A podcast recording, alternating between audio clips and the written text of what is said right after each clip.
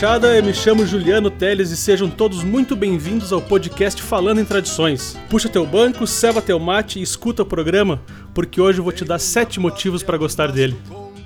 Ouvintes, vocês querem ajudar este projeto? Tem uma maneira rápida, fácil e sem gastar um pila. Basta somente tu curtir e compartilhar este episódio com os teus colegas.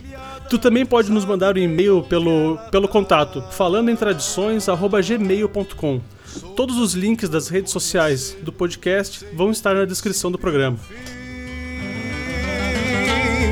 Pois dele vem meu sustento e quando desato um tento meu laço fala por mim. Este verdor dos potreiros no programa de hoje, trago ele, que é violonista, arranjador, compositor, produtor musical, professor e muito mais. Já participou de vários festivais, tanto como jurado como concorrente. Com seu violão sete cordas é focado na música regional nativista. Realizou turnês pela Europa, sempre levando a nossa música regional para o mundo. Recentemente lançou um trabalho maravilhoso que homenageia o nosso mestre Lucianel. Seja muito bem-vindo, Gabriel Selvagem. Olá, amigo Juliano, olá todo mundo que está ouvindo aí, é um prazerzão estar participando desse programa junto com vocês. E vamos lá, você falou um pouquinho do que a gente tá fazendo. Eu, eu falo que eu sou legítimo músico pato, né? O cara que faz tudo um pouco, meio caminha, meio voa, meio nada. De tudo um pouco, né? Então aí sempre fazendo tudo um pouquinho. Ah, que maravilha, Gabriel. É, eu sou eu, eu sou suspeito para falar porque eu sou um grande fã seu. Eu, eu, a sua trajetória. Eu, desde sempre eu escuto o programa, eu escuto música, as suas músicas. Seu violão também é muito, é, é muito característico. Eu consigo diferenciar ele, uh, escutando uma música complexa, eu consigo é, diferenciar, consigo identificar o teu violão. Isso para mim é, eu acho muito legal quando eu consigo identificar o, o músico que eu, tô, que eu tô escutando, né? Sem precisar tá, tá, tá lendo, tá vendo que é a pessoa. Que bom, eu fico muito feliz. Fico muito feliz pelo teu carinho. E fico muito feliz em saber é, disso que você está me falando agora, né? Da, do ser reconhecido tocando. Isso significa que a gente está começando a criar uma identidade sonora que é, que é a grande digital do músico para mim é, é, o, é o ponto fundamental assim da, da carreira. Eu, eu acredito sempre uh, toquei e estudei atrás disso de um dia ter a minha identidade musical a minha maneira de tocar enfim de mostrar minha música e que as pessoas me reconhecessem por aquilo que eu estava tocando. Se está dando certo então eu fico muito feliz. É, isso é fico muito fico muito contente se, se, se já está começando a acontecer isso, realmente fico muito, muito, muito feliz. Para mim, é, é, isso é muito mais importante que qualquer outro tipo de sucesso. Ah, que legal, é bom saber disso. Ter a, a tua digital, a tua, a tua marca firmada é, é o grande triunfo. Ah, com certeza, com certeza. Que legal, cara.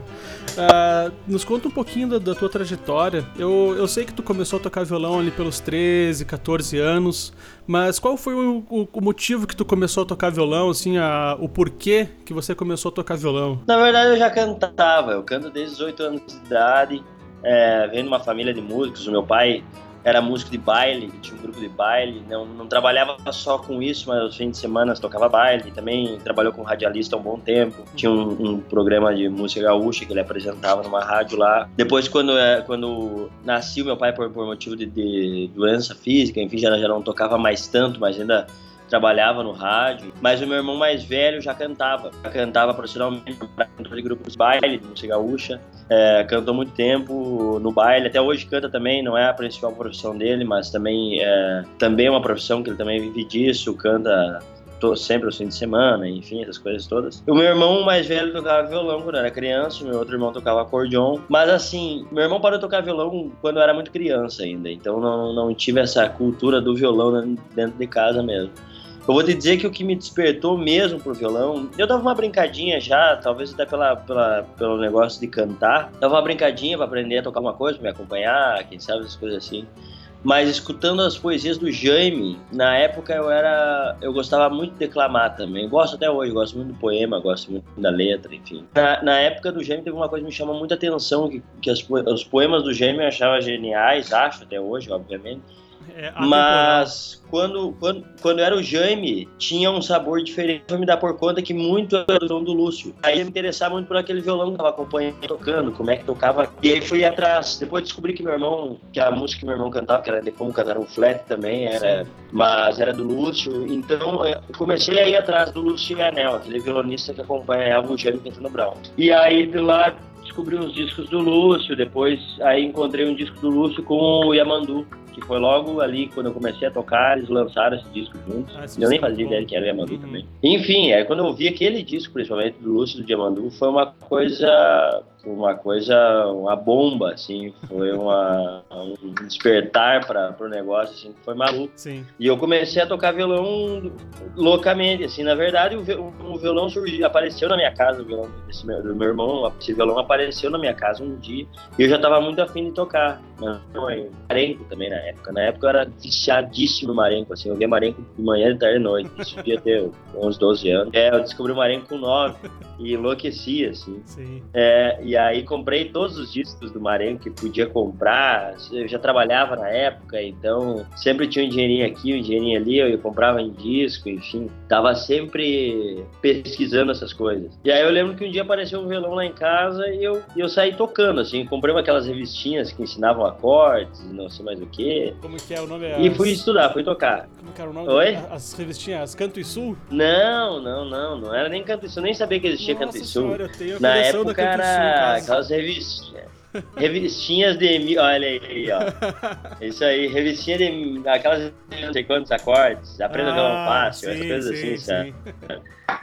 É, e aí foi atrás daquilo eu lembro que no, o meu objetivo é que no primeiro dia eu tinha que tocar alguma coisa. Já eu tava uma bola, assim, até que eu toquei alguma coisa. Já saí tocando no primeiro dia, assim, já saiu alguma coisa. Maravilha. E aí foi, violão na mão, violão na mão, virou uma casa. Eu, confesso que eu sempre fui meio caseirão, assim. Aham, sim. E aí fui tocando, fui tocando, fui estudando, indo atrás daquelas coisas que eu gostava de tocar, que eu queria tocar. Ficava insistindo na frente do rádio dias, às vezes, se preciso for, pra, pra tocar as coisas que eu não fazia ideia de como é que era. Não tinha ouvido nem estudo para aquilo naquele, naquela época, mas eu queria tocar. Tirava tudo errado, mas enfim, eu queria tocar. E aí, com 16 anos, por aí, eu fui estudar com o Lúcio. Conheci o Lúcio, numa, por acaso, numa ida a Porto Alegre, enfim, conheci o Lúcio. Aí o Lúcio me deu o telefone dele e fui estudar com o Lúcio.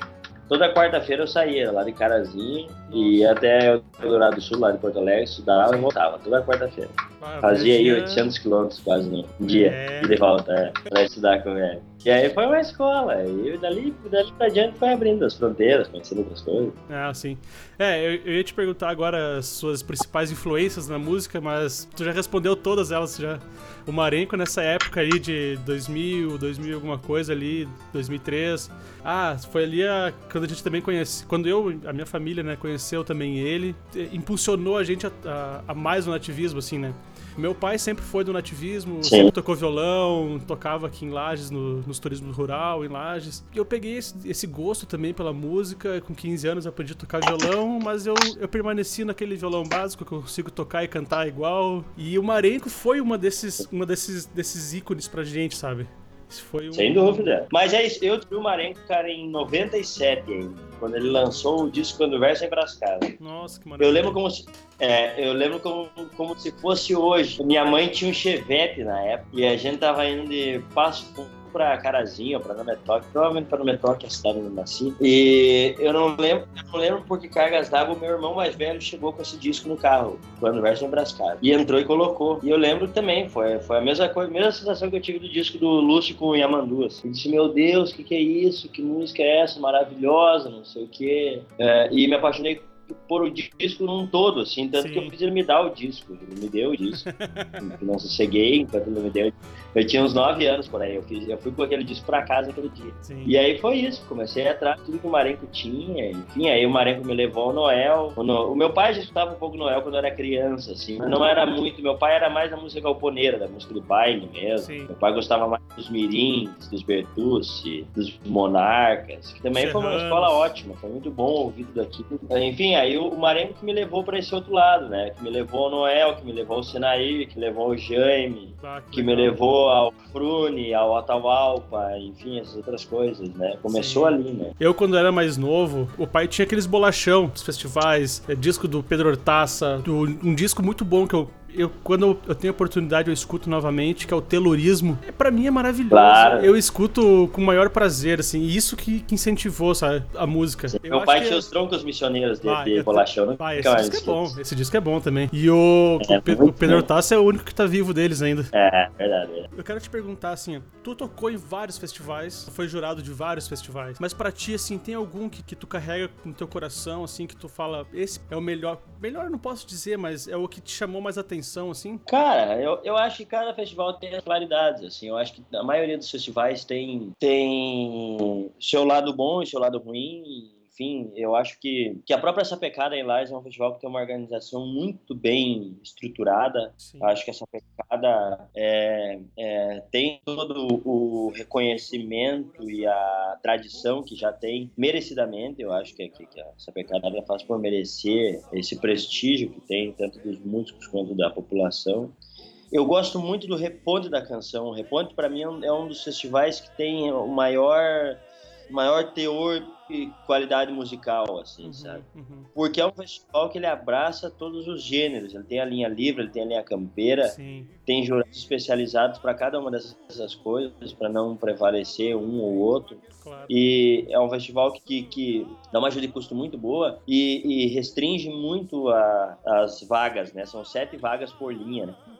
São 14 músicas, são só sete vagas, sete músicas que passam por cada, cada linha. Então, as músicas normalmente que passam no Reponte sempre são músicas muito boas, maravilhosas, assim, músicas de grande qualidade, grande teor mesmo, poético e, e de melodia também. Sim. Gosto muito do, gosto muito do Reponte, gosto dessa pecada. Enfim, tem vários festivais. Eu guardo um carinho muito grande pelo Carijo, porque foi eu ganhei meu na, na primeira ocasião que eu participei e coisa e tal. Mas não acho assim. Eu disse que o Carijo é um festival que eu tenho um carinho muito grande, porque fo- foi um festival que, é, que foi o primeiro festival que eu participei, festival que eu tive a- a- o prazer de ganhar o prêmio de melhor instrumentista, quando participei do primeiro. Ah, E foi ali que abriu as portas pra. Oi? Não, que maravilha isso. Tu tá praticamente perto de casa, né? E tu, tu já sair no primeiro festival e tu já ser reconhecido pelo teu trabalho. Isso é. Isso não tem nem palavras, né? Sim, é isso. É, isso, mas eu, que nem eu tava falando, eu guardo um carinho muito grande pelo Carijo.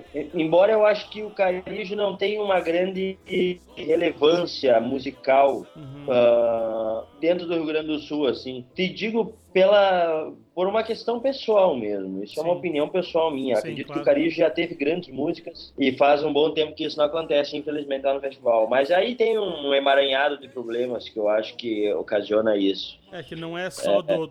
Não é só da parte musical, né? É o, é o, é o festival em todo, né? A festa em si, na verdade, né? Que, que acaba trazendo um pouco dessa, desse problema, assim. É, começa, começa no secretário de cultura o problema pra mim, entendeu? Sim. O cara que lá pra fazer com que o festival todo aconteça não entende do assunto, então não há como, como dar certo uma coisa se o cara não entende do assunto. O cara Claro. pode não entender, mas se ele, então ele chama alguém que entende, né? É, tem. Não tem, né? Então isso, isso se torna um problema. Por- Outro festival que eu gosto muito, que eu, que eu respeito muito pela, pela diversidade, pela qualidade musical que tem sempre, é a Coxilha Nativista de Cruz Alta. Uhum. Acho que a Coxilha tem uma, uma diversidade muito grande de músicas, de estilos, e sempre tem um fio condutor que é, a- que é a, a boa qualidade musical. Assim. Gosto sempre da. Acho que a, que a Coxilha tem sempre bons resultados, bons discos para se ouvir. Você acha que, que a Coxilha tem sempre um bom resultado final? com Assim.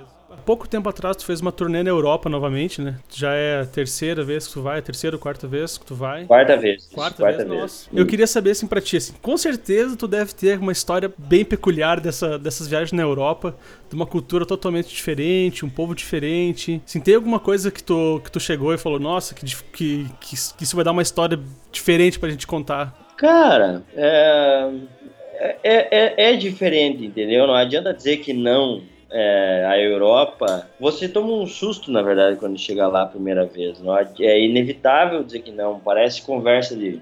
de- o mais, para mim, o mais assustador é que você entende por que que a gente tá no terceiro mundo e eles estão no primeiro.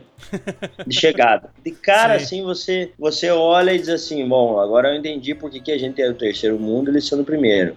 O que, que acontece? O maior choque para mim na Europa quando eu cheguei foi que a maior parte da população é da classe média. É a, é a, grande população, grande maioria, é de classe média, mesmo que seja de classe média baixa, mas é de classe média. Aqui, por exemplo, a grande maioria é de classe baixa. A, a, grande minoria, a minoria esmagadora é de classe média. Né? Aqui no Brasil, ou você anda de helicóptero ou você mora numa favela. Né? É, muito poucas das pessoas que têm é, uma, uma condição razoável e igualitária como existe lá, entendeu? Lá todo mundo vive meio parecido, assim, uhum. desde o artista famoso, o jogador de futebol, até o pintor da casa.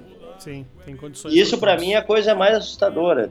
Segundo que você anda no meio de, de, arquiteturas milenares com uma tecnologia de primeiro mundo dentro, né? Por fora aquilo é intocável, assim, ninguém mexe, só se conserva aqueles prédios lindos, maravilhosos. Você entra lá dentro tem uma tecnologia que só falta ter teletransporte, né? Um troço absurdo. Sim. É, é uma coisa maluca, assim. E aí, e a coisa que mais me chamou a atenção como músico foi que o europeu te agradece aplaudindo, né? Ele te, ele te diz quanto ele tá gostando do teu show conforme eles aplaudem. Eles começam a aplaudir e nunca mais param se eles gostam do negócio.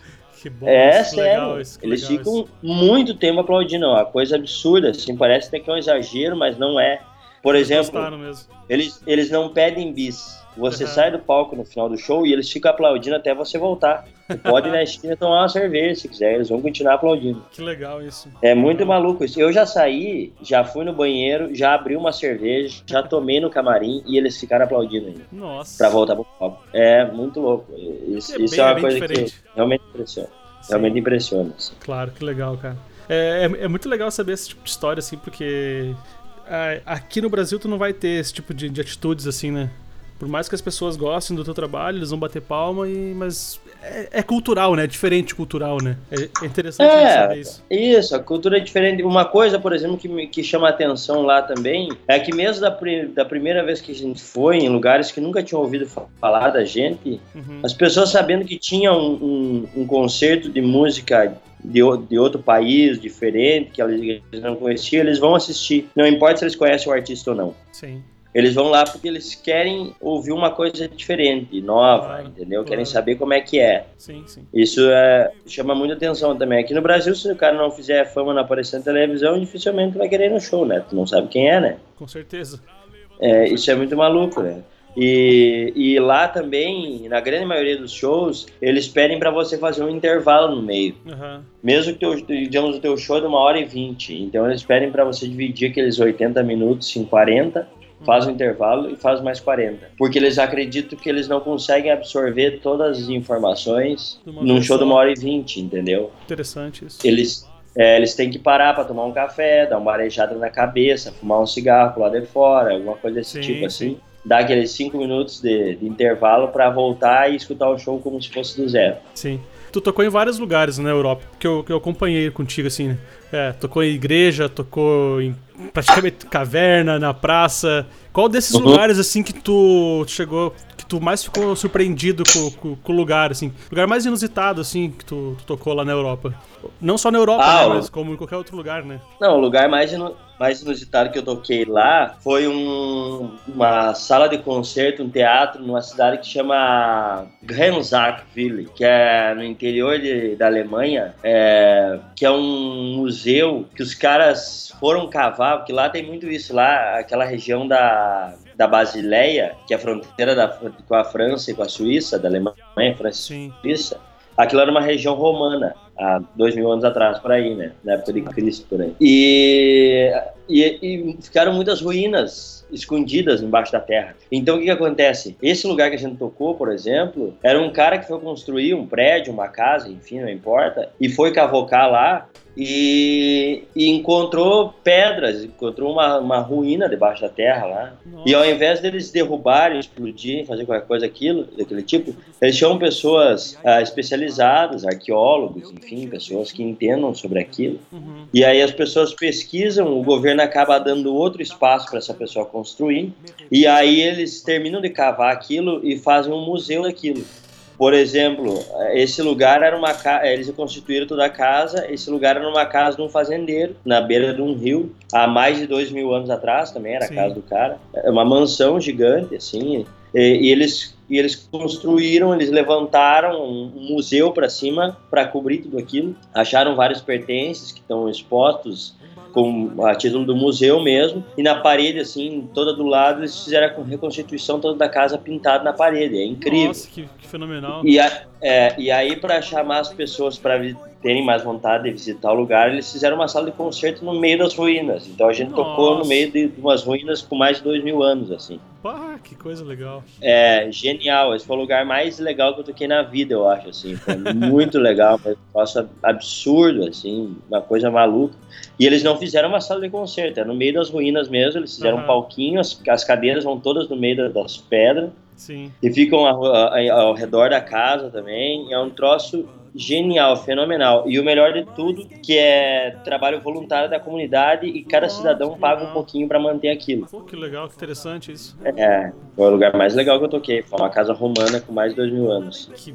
É, a tua biografia, tu começou a, a, tua primeira gravação em disco que você participou, foi realmente em 2007 ou foi um pouquinho antes? Ou tem aqui na tua biografia, né? Tá, na tua discografia, desculpa, que conta o, o primeiro, teu primeiro disco, né? O grupo Porvadeira, de 2007. Uhum. Mas ele, tu teve alguma coisa gravado antes ou ali que tu começou a, a gravação do, do teu trabalho? Cara, eu eu gravei a primeira gravação que eu fiz mesmo. Gravação, eu grava, gravei num disco do acordeonista de Carazinho que se chama Jefferson Oliveira. Isso deve ter sido em 2000 e ah, 2005, talvez. Deixa eu pensar. É, talvez um pouquinho antes, 2003, 2004. Eu gravei o disco dele, gravei os violões, os violões do disco dele, que é um disco de música instrumental. É, é, enfim, um disco de música instrumental de um acordeonista, as músicas autorais dele, e tinha algumas músicas do Oscar dos Reis também, que foi o produtor do disco. Foi a primeira gravação em estúdio que eu fiz assim a valer mesmo, sabe? Eu gravei um disco, gravei em estúdio. Mas discos, disco meu, o primeiro foi do Porvadeira mesmo, 2007. Uhum. E foi a primeira produção que eu fiz também. Primeira produção, de arranjo, enfim. Produção. Coisa boa, coisa Na tua carreira aqui, da, na tua biografia, tu abrange bastante coisa, né? Bastante. Não é só o nativismo, mas tudo baseado nisso. Tu foi do nativismo, tu tem samba, tu tem choro, tu tem muita coisa. Um dos teus últimos discos é o Balaio de Som. Eu tive o prazer de poder participar do, do financiamento coletivo, né, para conseguir o Ah, que legal. Pô, obrigado, então. Nossa, é, eu escutei esses dias que eu já tinha escutado, mas chegou há pouco tempo lá na, no endereço que eu tinha colocado. É maravilhoso. E dentro daquele projeto tem muito, é, muita variedade sonora, né? Não é somente o nativismo, né? Não é, não é somente isso. E eu acho que isso identifica muito o teu trabalho. É, mas o que, o que, que seria é, mas aí que tá. Claro. É nativismo, né? Sim. Não é nativismo do Rio Grande do Sul, né? Mas, claro. Mas é nativismo, de qualquer maneira. Sim. Porque isso é uma coisa, sabe que isso é uma coisa engraçada para mim, assim. É, eu, sou, eu sou um cara que me criei no meio do mato, né, no meio do campo. Até os 20 anos trabalhava com cavalo, era uhum. enfim, essa coisa toda. É, mas assim, depois que eu comecei a sair por aí, conhecer o mundo e coisa e tal, eu fico me perguntando o que, que, que é o nativismo em si. E eu acredito muito no nativismo, na verdade acredito no nativismo, mas o nativismo do mundo, dos lugares. Tanto que se tu for pensar o nativismo que a gente conserva mesmo no Rio Grande do Sul, Santa Catarina, Sim. enfim, no nosso movimento gaúcho, é mais nativismo argentino e uruguaio do que nosso. Sim, verdade. Não é? Milonga, chacareira, samba, uh, chamamé, isso não é nosso, não é do Rio Grande do Sul. Embora já seja, porque a gente já toca isso, a gente agregou a nossa Sim. cultura a, a, isso, né? Sim, verdade. Mas como brasileiro, o samba e o choro é muito mais ativista do que qualquer outro desses ritmos que a gente toque. Claro, certo? claro. Com eu, como brasileiro falando, eu, eu sou brasileiro, né? Sim. Mas assim, o, o, que eu acredito, eu acredito na música folclórica do mundo. Porque a música folclórica é aquela música que fala sobre o que você veste, o que você come, quem você é, os lugares que você anda, sobre o cotidiano do homem, enfim. E eu gosto da música folclórica mundial, assim, eu gosto da música cubana, gosto da música costarriquenha, gosto da música do, do jazz francês, jazz cigano, Sim. gosto da música flamenca, gosto do bluegrass americano. Tudo isso são folclores, assim como eu gosto do folclore da música platina aqui, que é o chamamé, a chacareira, samba, enfim, a tonada, e aí tango, e por aí vai. né? Tem uma infinidade de, de, de ritmos de música.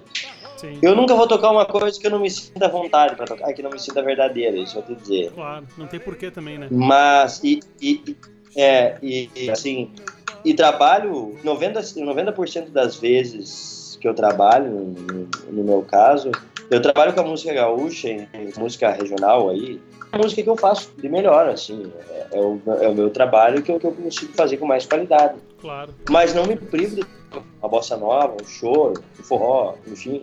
Porque isso é tão folclórico quanto as músicas, as músicas que a gente toca, Sim. entendeu? Sim. Isso, isso, é, to- isso, é, isso é folclore nosso da mesma maneira, entendeu? Claro. A gente não é um, um povo dividido do Brasil. Eu não acredito nisso. A gente é brasileiro. Então, pra mim, a vaneira tem o mesmo valor que tem o forró, que tem o, o samba.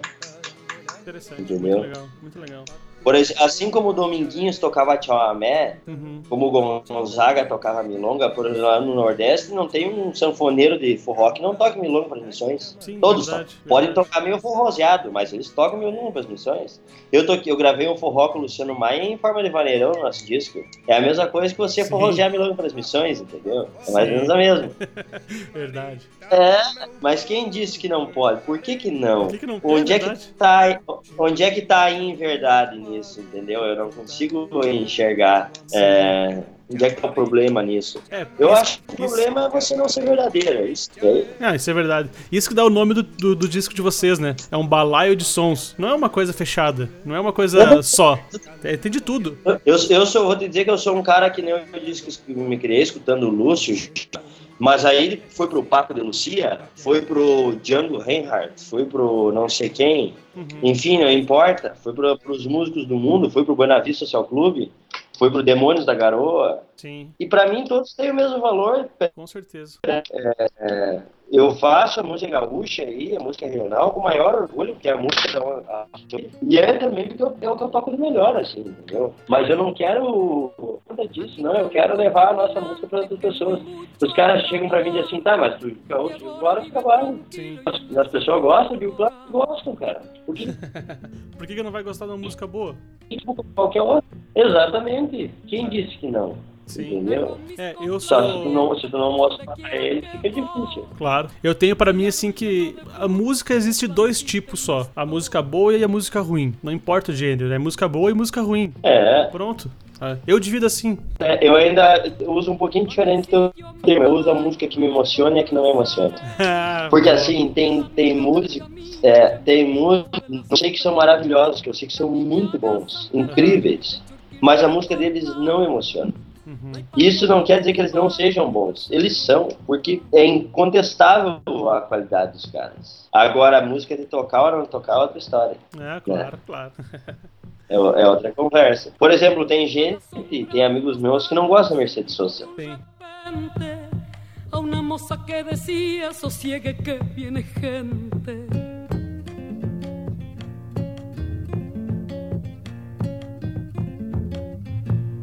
Voy a dar un remedio que es muy bueno para las penas. Grasitas de iguana macho mezcladita con hierba buena.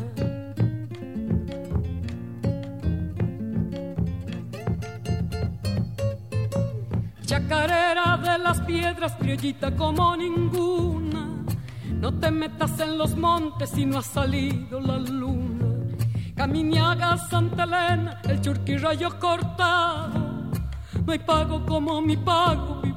Que não, que não gosta do jeito que a Mercedes cantava. Mas eu pergunto pra eles, mas vocês acham que a Mercedes é ruim? Não, ela é maravilhosa. Só que eu não gosto. É, sim, E é um direito da pessoa. Claro. Tu entendeu?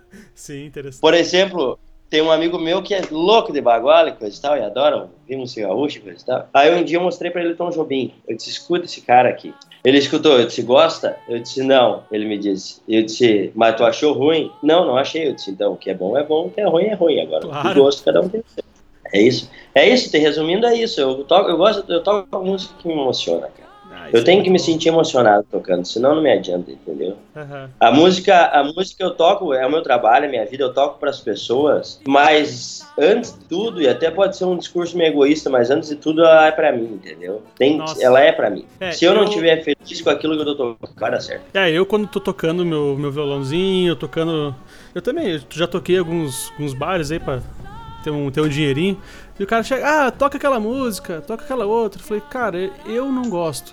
Sabe? Não é. Sim. Eu sou um pouco taxado de, de, de, ser, de ser meio brabo, ser meio assim, porque que eu, eu falo, não gosto, não vou tocar, não tem porquê, sabe? Então, antes de fazer, É meu, antes é fazer isso. meu repertório, eu olho as músicas que eu, que eu quero e que, que me agradam primeiro pra depois agradar os outros. Porque eu, eu vejo aquele. Eu vejo o seguinte: se me agradar, vai agradar outras pessoas. sabe? Claro que sim. Então, então. Pelo menos você vai fazer com gosto, né? É, com Se você não gostar, é certo que vai fazer de qualquer jeito e a possibilidade de você não gostar é muito maior.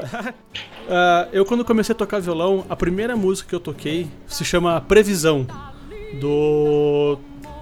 E fugiu o nome. Algacir Costa, eu acho que é. Teu pai do Diamandor. Isso, eu acho que é essa música, acho que é dele. E Legal. essa música eu nunca esqueci. Eu posso passar meses sem tocar, eu sempre vou lembrar dela. E sim, essa música me marcou porque o meu pai que me mostrou a música, eu escutei num, num bolachão, foi a primeira música que eu pude Claro. tocar.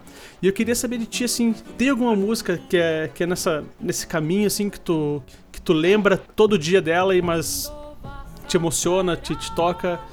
Uma música que você pre- aprendeu a tocar? Olha, que eu lembre todo dia, não, porque é é uma epopeia de, de informação dentro de casa. Eu, eu- todo dia eu tô sempre Sim. estudando e ouvindo tudo que Claro. é tipo de música diferente uma da outra. É, mas as músicas do Marenco são sempre músicas que me emocionam, assim, que eu gosto, que eu escuto há muitos anos, assim. E que me emocionam muito, assim, quando eu toco. Agora eu tive o prazer de gravar o disco com ele. É, eu ia te perguntar desse Uhum. trabalho agora. É, eu tive o prazer de gravar isso com ele e, a- e escutando ele cantar, assim, vendo ele cantar, é muito emocionante, assim, é, muito legal, assim. Não sei, não sei dizer se tem uma música em específico, assim, mas a música em geral me emociona, né? Sim, sim. É, eu tenho, tenho uma música que, que na verdade quem gravou primeiro foi o Zé Cláudio, mas ele também já, já cantou inúmeras vezes, que é a do A Milonga Abaixo do Mau Tempo, do Mauro.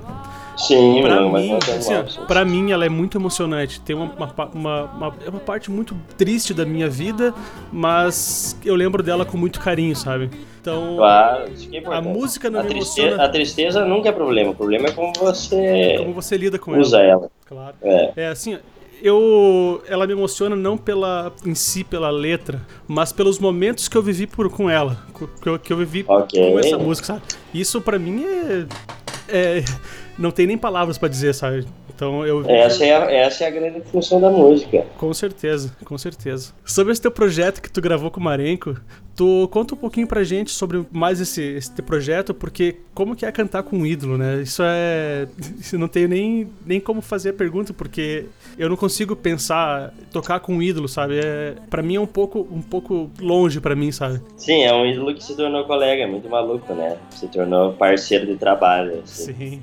Cara, é, o Marenco sempre foi um cara maravilhoso comigo, assim, e, e foi a minha primeira grande influência, né? Foi o primeiro grande artista, assim, que me influenciou, o cara que me despertou pro mundo musical mesmo, assim, foi o Marenco. É um cara que eu, que eu ouvia todo dia e cantava as músicas dele. E quando eu concorria em rodeio, essas coisas, era só as músicas dele que eu cantava. Sim. Enfim, é, eu tocava as coisas dele só, tirava tudo que era arranjo, violão, acordeon, enfim, tudo que desse pra tirar, eu tirava, jogava naquilo. E desde o dia eu comecei a fazer, a tocar é, bares com o repertório do Marenco, e aí fazia aquelas, aqueles arranjos da banda dele, adaptava pra fazer no violão. Sim. É, inclusive eu vou fazer esse projeto, eu tenho esse projeto há muitos anos e volta e meia eu refaço ele, faço ele, eu vou fazer um show em Vacaria, vai ter um projeto de um amigo de Curitiba, que é o Douglas, do projeto Pulperiando, ele vai fazer um, um show independente, um palco independente dentro do rodeio de Vacaria. É, eu tava vendo. E aí eu eh, montou, é, montou uma programação só com o timaço, assim, galera ah, classe A da música gaúcha. E aí me convidou, eu tive a felicidade, me convidou para fazer um dos dias. E eu vou fazer esse projeto cantando Marenco. Então o que que acontece? Eu tocava as músicas do Marenco com os arranjos da banda e eu cantava sozinho. Sim. Aí um dia eu, conversa, um dia eu conversando com um amigo, assim, falando, depois até do embarque eu tinha feito esses arranjos, não sei o quê. E aí ele falou pra mim, disse, pá, cara, tu já pensou um dia de fazer um show é, tocando essas músicas assim e o Marenco cantando, cara, só voz violão? Eu digo, É, e eu disse, bah, ia ficar legal, né, cara? Ia. E eu ficou aquilo, ficou aquilo na cabeça pra casa, assim, eu digo, pois é, cara, não é que podia ficar legal mesmo, bah. E aí eu cheguei em casa e, e mandei um e-mail pro Marenco. Já conversava com o Marenco, já tinha encontrado com ele, já tinha tocado em festival com ele, enfim, a gente já se conhecia. O Marenco já tinha me convidado pra participar, pra cantar com ele no palco e tal, só que ele não, não lembra disso, obviamente, né? e, é, e aí, eu, tanto, tanta criança aí que ele, que ele acaba chamando pra cantar, né? Sim. É, mas, aí, mas aí eu mandei um e-mail para ele, antes, é, mandei um e-mail para ele dizendo que eu queria fazer um projeto com ele, assim, assado, blá blá, e coisa e tal, se ele aceitava. E, a, e a, o primeiro convite foi para fazer um show em Passo Fundo. Naquela noite, eu e aí, meu amigo saímos com um show pronto, e tal. A gente já queria, já sabia até onde ia fazer, já sabia o dia que queria fazer, tava tudo definido já. E aí a gente, eu liguei para, eu mandei esse e-mail para ele, coisa e tal, e ele foi muito solícito, respondeu que adoraria fazer e tudo mais. E aí eu entrei em contato com o Catani, que é o produtor dele, né, o César Catani. A gente combinou, depois de, de data, valores, enfim, lá a gente foi fazer o show. E aí eu combinei com o Marenco que ele ia chegar lá à tarde, eu acho que foi pra gente dar uma ensaiada, ou um dia antes, enfim. Não me, não me recordo muito bem. Sei que o Marenco chegou, não, não passou. Nossa. Aí você imagina a minha angústia. Sim. Tipo assim, o primeiro show com o Mar- primeiro show com o Marenco a gente nunca tinha tocado junto na vida. Nossa senhora. É, e eu, e eu ali, eu dizendo, meu Deus, e agora? O que, que, que, que nós vamos fazer? Como é que vai ser? Não sei o que, blá blá. E aí o Marenco chegou lá e disse, ó, você toca tal música? Eu disse, toco, toca tal música, toco. Enfim, eu sabia tocar todas as Aham. músicas dele. Não, não vou te mentir, que a grande maioria eu sabia mesmo. é, e aí ele, ah, toca tal música, toco, toca, não sei o que, toco, beleza. Então, montamos um repertório no camarim ali, subimos no palco. E aí, e ele perguntou como é que vai ser. Eu disse, cara, só canta, como tu canta com a banda normalmente. Só vai. É, faz o que tu faz com a banda normalmente, que vai dar tudo certo. E aí, e aí ele foi pro palco, cara. A gente foi pro palco e coisa e tal. E realmente deu tudo certo. Foi um showzaço, assim, deu tudo certo mesmo. Eu tenho esse show gravado até hoje, pra gente ter uma ideia. Se quisesse fazer um disco ao vivo, lá dava. Eu gravei, gravei. É aquele show, é aquele show que tem uns vídeos no YouTube, sabe? Ah, tá. Pô. Foi o primeiro show que a gente Nossa, junto, é. Nunca tinha se enxergado no palco, assim. aí, Foi muito legal, cara. Foi muito legal. E aí ele adorou, assim, ele adorou o trabalho. Não que ele tivesse desfazendo antes de maneira nenhuma, mas é óbvio que o cara fica é, sem saber o que vai acontecer, enfim, né? Aquela história, né? Eu vou deixar alguns vídeos desses daí na, na descrição aqui para o pessoal ver, escutar esse, esse projeto aí. Ah, legal, ótimo, legal, bacana. E aí é isso, cara. E, é, e a gente começou a tocar história. junto e deu tudo certo e estamos até hoje. Nossa, que Aí história. ele, é, aí ele quis fazer o projeto, ele quis fazer o projeto daí, né? Ele disse, ah, vamos fazer um projeto, vamos tocar junto direto, não sei o que, lá, lá. Eu disse, vamos. E aí eu gravei pra ele, eu mandei esse, mandei esse áudio pra ele do, do disco, do, do show, aliás. E ele falou, ah, a gente tem um disco ao vivo gravado aí, não sei o que. Eu digo, ah, tem um disco ao vivo, se quiser. Tem. E aí foi indo, foi indo, foi indo. Um dia ele chegou pra mim e perguntou se eu não queria gravar um DVD. Você não quer gravar um DVD? Nosso projeto, eu disse, vamos gravar um DVD, claro que sim, por mim, seria uma honra.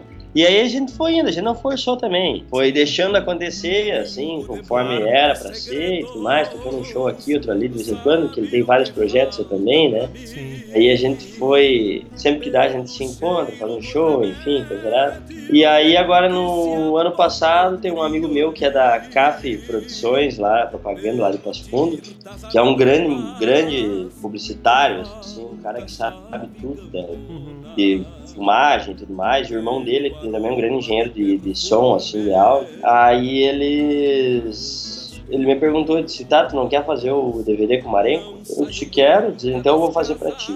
Eu disse, ah, então fechou todas. Aí liguei pro Marenco, o Marenco quis fazer, e aí a gente foi fazer, a gente foi gravar lá no Minga Blanco, lá na fronteira lá do, do Uruguai, do Brasil pro Uruguai. Foi incrível, cara. Foi uma experiência realmente incrível, assim, fazer esse, esse DVD lá no Minga. Sim. Foi muito bom mesmo, foi muito legal, muito legal. Experiência maravilhosa. Que legal, cara. Que bom saber desse- que, que existem projetos assim que estão nascendo, que vão nascer e que tem muito futuro ainda pela frente. E com certeza vai inspirar muita gente a fazer, a, a fazer projetos parecidos, assim, né? Isso eu acho muito interessante.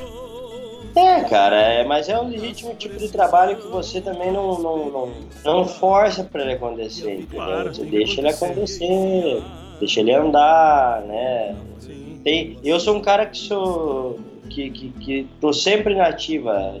Eu acordo todos os dias e trato meu trabalho como uma empresa, assim, um escritório mesmo, sabe? Claro, é teu ganha-pão, né? tô- Tu não pode. É, tô- é isso, tô sempre fazendo a coisa meio que acontecer assim, né? Mas tem algumas coisas que você tem que deixar elas ir acontecendo também, que é esse trabalho com o Marengo pra mim é uma, uma dessas coisas, assim. Tem que deixar indo, tem que deixar acontecendo, tem que deixar uma hora as coisas acontecem. E foi isso que aconteceu, cara. Muito, foi muito legal, foi uma experiência incrível, assim, Nossa, né? Pra mim, até hoje, às vezes, me dou por conta que já tive a oportunidade de tocar com os meus grandes mestres, assim, pra mim é, uma, é um privilégio esse tamanho, assim. É, por falar em tocar com um grande mestre, eu queria que tu desse um, falasse um pouco do trabalho que tu fez com homenageando, né, o, o Lúcio, porque eu particularmente adorei esse trabalho. Eu recentemente publiquei um podcast com indicações e teu, esse teu, teu disco tá lá, porque pra mim foi Ah, é muito bom, é muito bom. Eu queria que tu contasse um pouquinho assim de- dessa, dessa experiência também que, que foi gravar com, com esse mestre do violão, não somente brasileiro, né, mundial, vamos dizer. Sim. Cara, o Lúcio é, é isso que você disse. O Lúcio é um divisor de águas da nossa música. É, o- é o tipo de cara que você quer tocar violão, quer tocar música gaúcha, enfim, música latino-americana. Se você não, não ouviu o Lúcio, já tá começando errado. É, é o cara. É, é, o, no- verdade. é o nosso. É o nosso grande pilar, assim, né? É- o Lúcio é o cara que enfim, é inevitável você não beber da fonte do Lúcio se você quer realmente aprender a tocar o violão gaúcho aqui, a gente diz, né? Uns chamam de guitarra pampiana, outros de gaúcho, enfim. Em, em diferente da nomenclatura, o Lúcio é o cara que foi o mestre dos maiores nomes do violão que a gente tem na atualidade aí, né? E não tô nem falando de mim, nem. Eu até me sinto honrado de, de, de estar nessa lista às vezes, mas tô falando do Yamandu, do Arthur Bonito, do Ricardo Martins, todos esses caras aí, se perguntar pra eles quem é o grande mestre deles, é o Lúcio. Sim. Então, então quando aconteceu? Não, não, eu ia falar que é, é importante a gente ter, é, tu fazer essa homenagem em vida pra ele, porque muita gente espera o cara, cara se ir pra depois fazer uma homenagem. Eu achei extremamente é, emocionante isso, tu fazer uma homenagem em vida pra ele. Isso pra mim é não tem nem palavras, né? É isso também, é, são várias coisas que, que entram em questão aí, né? Eu, eu acredito muito nisso que você está falando, eu acho que realmente não adianta você homenagear um cara depois que morre, porque embora eu acredite em outras vidas e coisa e tal, isso não, não vem em questão também, a Sim. religiosidade e crença de cada um, Claro. é, mas eu, eu acho que não é que meu intuito muito mais do que uma, uma homenagem ao velho é, é o velho que eu chamo ele de velho, né? Sim, sim. É, é uma maneira íntima É um ele. Claro. É o velho, é o velho Lúcio. É uma maneira muito mais do que uma homenagem. Pra mim foi um agradecimento, assim, eu tinha que fazer isso em vida, porque pra mim isso é um, foi um muito obrigado, entendeu? Claro. Foi uma maneira de dizer, Lúcio, muito obrigado pelo que você proporcionou. E eu começo o DVD assim, né, dizendo muito obrigado pelo que você proporcionou, não só a mim, mas a todos os violonistas que vieram depois dele. E é verdade, né? Não há como dizer que, que não, que, Sim. ah, que teve alguém no Rio Grande do Sul que não, em um momento ou outro, não, não se inspirou em alguma coisa do Lúcio. É mentira. Sim, Pra isso mim é verdade. mentira, entendeu? É que não tem como tu passar pela música E e não pegar ele, não, não pegar as, as referências dele, né? Isso é, isso é verdade. É, é isso. É, até acredito, assim, que, que, que tenham pessoas que venham de outra influência, claro que sim, óbvio. Mas é só você escutar a música gaúcha antes do Lúcio aparecer e depois que o Lúcio apareceu, entendeu? É Uhum. uma diferença, é discrepante a diferença, assim, não dá pra. Não dá pra comparar uma coisa com a outra. Claro. Era uma música antes e outra música depois. Sim. Tem conversa. Eu queria ver contigo assim, a, a nossa música gaúcha, ela, ela está em estado de evolução ainda. Ela tem quase 100 anos, um pouco menos, um pouco mais, ali tá nesse limiar. E ela tá crescendo, ela tá modificando, ela tá cada vez se aperfeiçoando mais, né? Eu queria ver contigo assim, como que tu, tu tá vendo o cenário musical da, da música gaúcha? Como que tu, tu enxerga esse cenário? É, ah, ah, por exemplo, que você falou, a questão da, da, da música gaúcha ter 100 anos por aí, eu acho que sim. Mas essa música que a gente faz, que a gente fala aqui, e não tem isso, né? Essa música tem um pouco mais de 40 anos, 50 anos talvez. É, se você pensar na música, se você pensar que o primeiro cara que tocou essa música é, nativista, que a gente chama, foi o Noel Guarani, que antes do Noel não tinha ninguém que realmente tocasse isso, né? Dentro do Brasil, não. É dentro do Brasil, não, exatamente. O cara que entrelaçou o Rio Grande do Sul com, com o Uruguai, com a Argentina, com o Paraguai, foi o Noel, né? Então, se você pensar no, no Noel, do Noel pra cá, tem menos que isso. É uma música que é um nenê, tá? é recém-nascendo, né? É, se você pensar no resto da música do mundo, é uma música novíssima, muito nova. E eu acho que isso, uma coisa que me, me deixa um pouco, é, como é eu posso dizer, apreensivo, talvez a palavra seja apreensivo, é essa necessidade que as pessoas hoje têm de rotularem a música gaúcha, nativista, de alguma forma. A minha música é, é, crioula, a minha música é campeira. Ah, essa música aqui é gaúcha, aquela ali não é. Ah, não pode bateria, não pode teclado, não pode não sei o que, mas quem disse que não pode, entendeu? A gente tá recém fazendo a nossa música acontecer. Claro. E se você for enxergar, se você for enxergar os argentinos, os uruguaios que a gente se inspira, é o que mais tem é bateria, teclado, saxofone, baixo acústico, Sim. entendeu? Uma mistura de é, sons também. Isso, eu acho que, que há hoje uma é, como é que eu posso dizer? Eu acho que é uma falta de embasamento para falar sobre as coisas dentro da música gaúcha hoje. Isso no geral no mundo, na verdade, né? Não vamos se ater só à música gaúcha, mas a gente está falando sobre isso. É, eu acho que é uma falta de embasamento um pouquinho para tudo, assim. As pessoas não se aprofundam no assunto e se tornam formadoras de opinião, né? Isso é uma coisa um pouco difícil, assim, complexa, porque é isso, a música gaúcha, por exemplo, é uma música que é mais nova do que a bossa nova, se for pensar, que tem 60 anos. E a bossa nova está até hoje se ajustando, entendeu? Aqui, por exemplo. Claro. A bossa nova tá, tá, até hoje se modificando. Ninguém disse que ah, isso aqui é bossa nova, isso aqui não é. Ah, porque isso aqui é bossa nova de verdade, aqui não é. As pessoas estão meio abertas aqui, deixando a coisa acontecer, porque, enfim, a coisa está se criando aqui recém. A coisa recém está se formando, a criança está caminhando agora, entendeu? Uhum. E aí você chegar e dizer que a música é isso, que a música é aquilo, é, uma, é realmente uma coisa complicada, assim, difícil, né? Eu acho que a música gaúcha é uma música que ainda tem muito a caminhar, muito a, a dar para as pessoas e muito a crescer ainda. Muito, tem, eu acho que tem uma personalidade toda a se formar ainda na música gaúcha.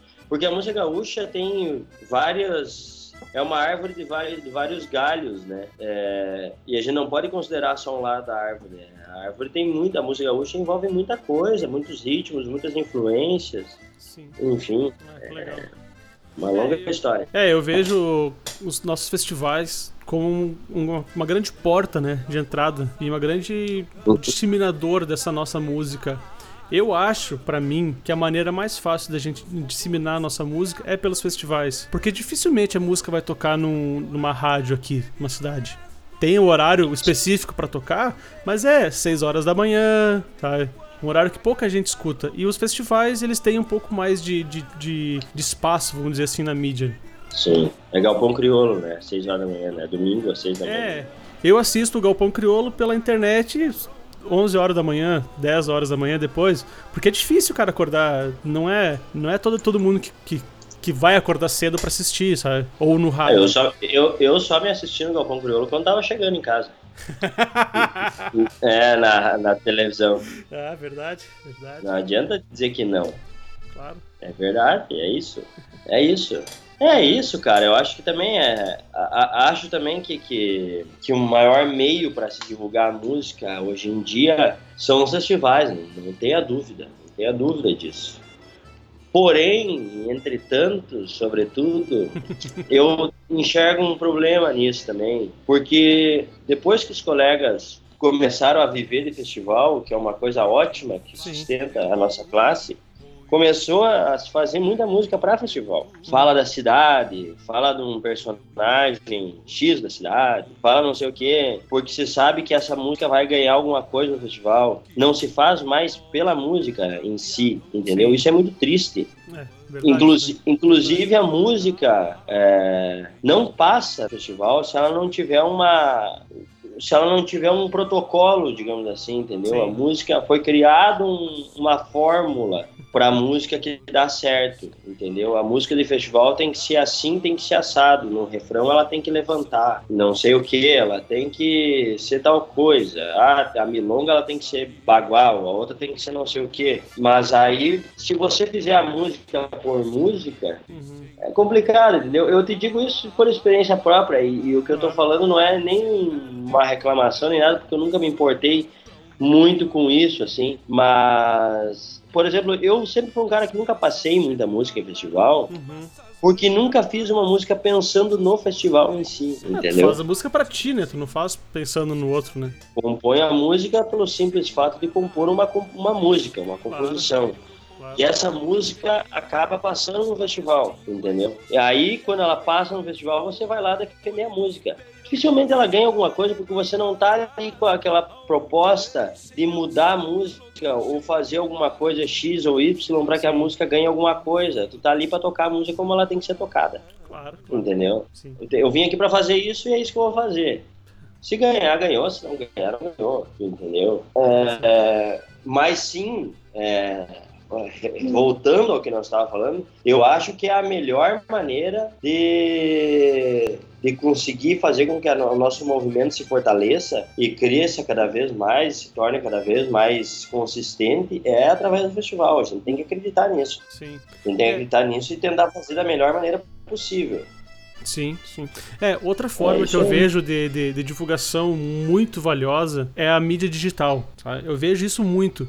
Porque assim, eu tenho o Spotify, eu escutei o teu disco do Balaios de Som antes de chegar. Mas eu quero ter esse disco na minha mão, porque eu gosto de estar ali lendo, sabe? É uma forma de, de divulgação. Eu vejo por mim, assim, né? É uma forma de divulgação. Muitos discos eu escutei em formas digitais, na, na internet, no YouTube, essas coisas assim, e falei, pô, eu quero esse CD. Eu vou lá e vou, vou comprar esse CD. Porque eu gosto de ler no encarte quem que tocou, quem que deixou de tocar, que, quem que é o cara que compôs a letra, que fez o arranjo da música. Eu gosto de ver isso, sabe? E eu vejo dessa forma, Sim. que a mídia digital é um grande aliado da divulgação. Sim, sem dúvida. A mídia digital hoje é o que leva para qualquer lugar do mundo, né? É a maneira de você chegar até as pessoas. O disco em si, você ter o CD físico na mão hoje em dia é um preciosismo teu. Claro. É como você quase querer colocar o LP na vitrola. Sim. Entendeu? É uma coisa que morreu, não existe mais. É, a, a, o disco físico, a, o CD que a gente fala, eu, por exemplo, mando prensar disco porque nos shows eu vendo alguns Sim. E, e pelo simples fato, te confesso agora, que eu, o simples fato de sentir que eu tenho, que eu lancei um disco, para mim é uma coisa muito difícil ainda aceitar que eu lancei um disco só de maneira digital, Sim, que eu não posso pegar ele na mão, Sim. entendeu? Eu acabo lançando um disco para ter ele em casa aqui, para dar para meus amigos, para vender num show, para dizer que eu lancei um disco, tá aqui lançado, tô com o disco na mão. Sim. Mas isso é uma coisa que nem precisaria quase mais, entendeu? Sim, tem tudo, é... tudo disponibilizado de uma forma mais. A gente mais vive prática. em outra era hoje, outra com época. Certeza. É, andou bastante, né? né? A internet, nos, hoje em dia eu recebo mensagem do Japão, não sei, agora vou mandar o livro lá, o book do Lúcio, essa semana para a Austrália, para o Canadá, não sei para onde, por quê? Por causa da internet. Cara. É a facilidade que é tu mandar isso. Claro que sim. Você imagina ter uma entrevista do Tom Jobim, uhum. que ele conta que o Frank Sinatra ligou para um bar, que era o. Ai meu Deus, me fugiu o nome aqui agora. Uh, em Ipanema era o. Meu Deus, não era Cardoso. Uh, enfim, não vou me lembrar agora o bar que o Jobim sempre ia aqui. Que o Frank Sinatra teve que ligar pro bar para falar com ele, entendeu? Nossa. Pro Veloso, lembrei, pro Veloso O, o Tom Jobim sempre ia nesse bar no Veloso. Daqui a pouco tocou o telefone do Veloso, o cara do bar atendeu e chamou: Jobim, é pra você, é o Frank Sinatra. é, e óbvio que o Jobim deu uma risada, que nem é, deve ter dado uma risada que nem é tudo, lá, de todo início, né? Sim. Mas você imagina se na época deles tivesse internet, seria tudo muito mais fácil. Claro. né? Hoje em dia a gente conhece, eu, eu, eu- esses dias eu descobri um disco de um argentino ah, aqui que chama Nestor Basurto, um, um cantor de tango, de samba, um cara incrível, um cara que eu tô apaixonado pelo trabalho desse cara, é incrível mesmo, assim, eu tenho escutado muito. E eu mandei uma mensagem pra ele pelo Instagram, dizendo que tinha gostado muito do trabalho dele. E desde lá a gente tá em contato aí, o cara. Ele me mandou o WhatsApp dele, a gente foi conversando, não sei o que, blá blá, já estamos combinando de fazer coisas juntos. Ele mandei os meus discos pra ele ouvir. Sim. Isso em questão de pouquíssimos dias. Então, Quando que isso ia acontecer com um cara que mora em Buenos Aires, eu no Rio de Janeiro, entendeu? Sim. Não, até mesmo o caso. Então, se a gente souber, desculpe, Até mesmo o caso de agora a gente tá, tá gravando. Eu tô em Lages, Claro, no Rio de exatamente. Janeiro. A gente se conversou tudo pela internet. A facilidade é enorme, né? Então eu vejo que a música tem que ter isso também, sabe? Tu tem que ter esse, esse viés. exatamente. Mas é isso, eu acho que se a internet for usada direito, com uma boa causa, nossa, eu acho fascinante. Eu acho que Tem que ser usado. que era tudo que a gente precisava. Assim. A gente tem que erguer as mãos pra, pra cima e dar graças a Deus que a gente tem internet. entendeu? Sim, sim. É maravilhoso, foi o que me possibilitou ir pra Europa. Esse ano eu já tenho um show fechado na Europa lá. Dessa vez eu vou fazer com o Luciano, o Luciano Maia. Ah, show. Em novembro já tenho o show fechado. Eu gravei um disco ano passado lá em Lisboa, acho que vou lançar lá, vou lançar esse ano. Então, cara, eu acho que, que a internet é isso. é- era tudo que a gente tava precisando. Com certeza. É. Nessa nossa era aí, minha nossa. O cara tem que saber usar. Tem que saber usar a internet muito Sim. bem. E se Sim. souber, é incrível. Essa ferramenta é maravilhosa. Não tem, não tem outra, outra forma de, de dizer. Ela é maravilhosa. Exa- exatamente. Exatamente. exatamente. Hace tiempo no se veía una carrera tan parella. Bueno, vamos se encaminhando agora pro final do programa. Gostaria muito de agradecer ao, ao Gabriel por ter aceito esse convite, por ter sempre me respondido de forma rápida na internet. Nós tentamos gravar no final do ano, deu uma enrolada pelo, pelo fato de nós dois estar com compromisso até a, até a goela. E- mas deu certo agora, a gente gravou, eu fiquei muito feliz de poder ter, ter esse contato contigo. Ah, tu, pra mim, é um dos meus ídolos também. Sabe? Eu, tô, eu, na verdade, tô fazendo esse, esse, podcast mais pra conhecer os meus ídolos. é mais. É mais isso do que qualquer outra coisa, assim, sabe? Eu queria que tu, tu desse seu tchau, deixasse seus contatos, né, pra, pra todo mundo. E, por favor, fique à vontade. Ok, não, eu que agradeço, querido. Não tem nada nesse negócio de ídolo. A gente tá, tá na mesma. Tamo junto. Quem quiser, meus contatos aí é contato arroba gabrielselvage.com. Também tem o Facebook, Gabriel Selvagem, Instagram, Gabriel Selvagem, o YouTube também, todos é Gabriel Selvagem, é só procurar lá que tá Selvagem sem M. Tem o site também, gabrielselvagem.com. Por ali a gente conserva, con- consegue con- conversar, enfim. Hoje em dia a internet está de fácil acesso. É um prazer enorme falar contigo aí, contar um pouquinho da, da minha história, das minhas andanças aí. E estou à disposição sempre do amigo aí. Sempre que precisar, conte comigo. Ah, muito obrigado, Gabriel. Fico extremamente feliz. E eu vou deixar no- todos os teus contatos aqui na descrição também, pra facilitar as pessoas de, Ok. de entrar em contato. E eu queria saber também, tu dá aula também pela, pela internet, não é? Esqueci de perguntar antes ali, mas. Dou aula de violão, agora, assim. sim, é isso, isso. Quem isso. tiver Ele tava falando agora das coisas boas, das coisas boas da internet, essa é uma delas. Eu dou, dou aula, seguem pelo, por qualquer uma das redes sociais. Todas eu administro, eu faço a minha produção, então é só entrar em contato ali que, que vou estar ali. Então, beleza. Gabriel, muito obrigado. Um grande abraço. E quem sabe numa próxima a gente converse pessoalmente também. Obrigado, Gabriel. Tomara. Feito, querido. Obrigado aí. Valeu. Obrigadão. Um abraço. Um abraço.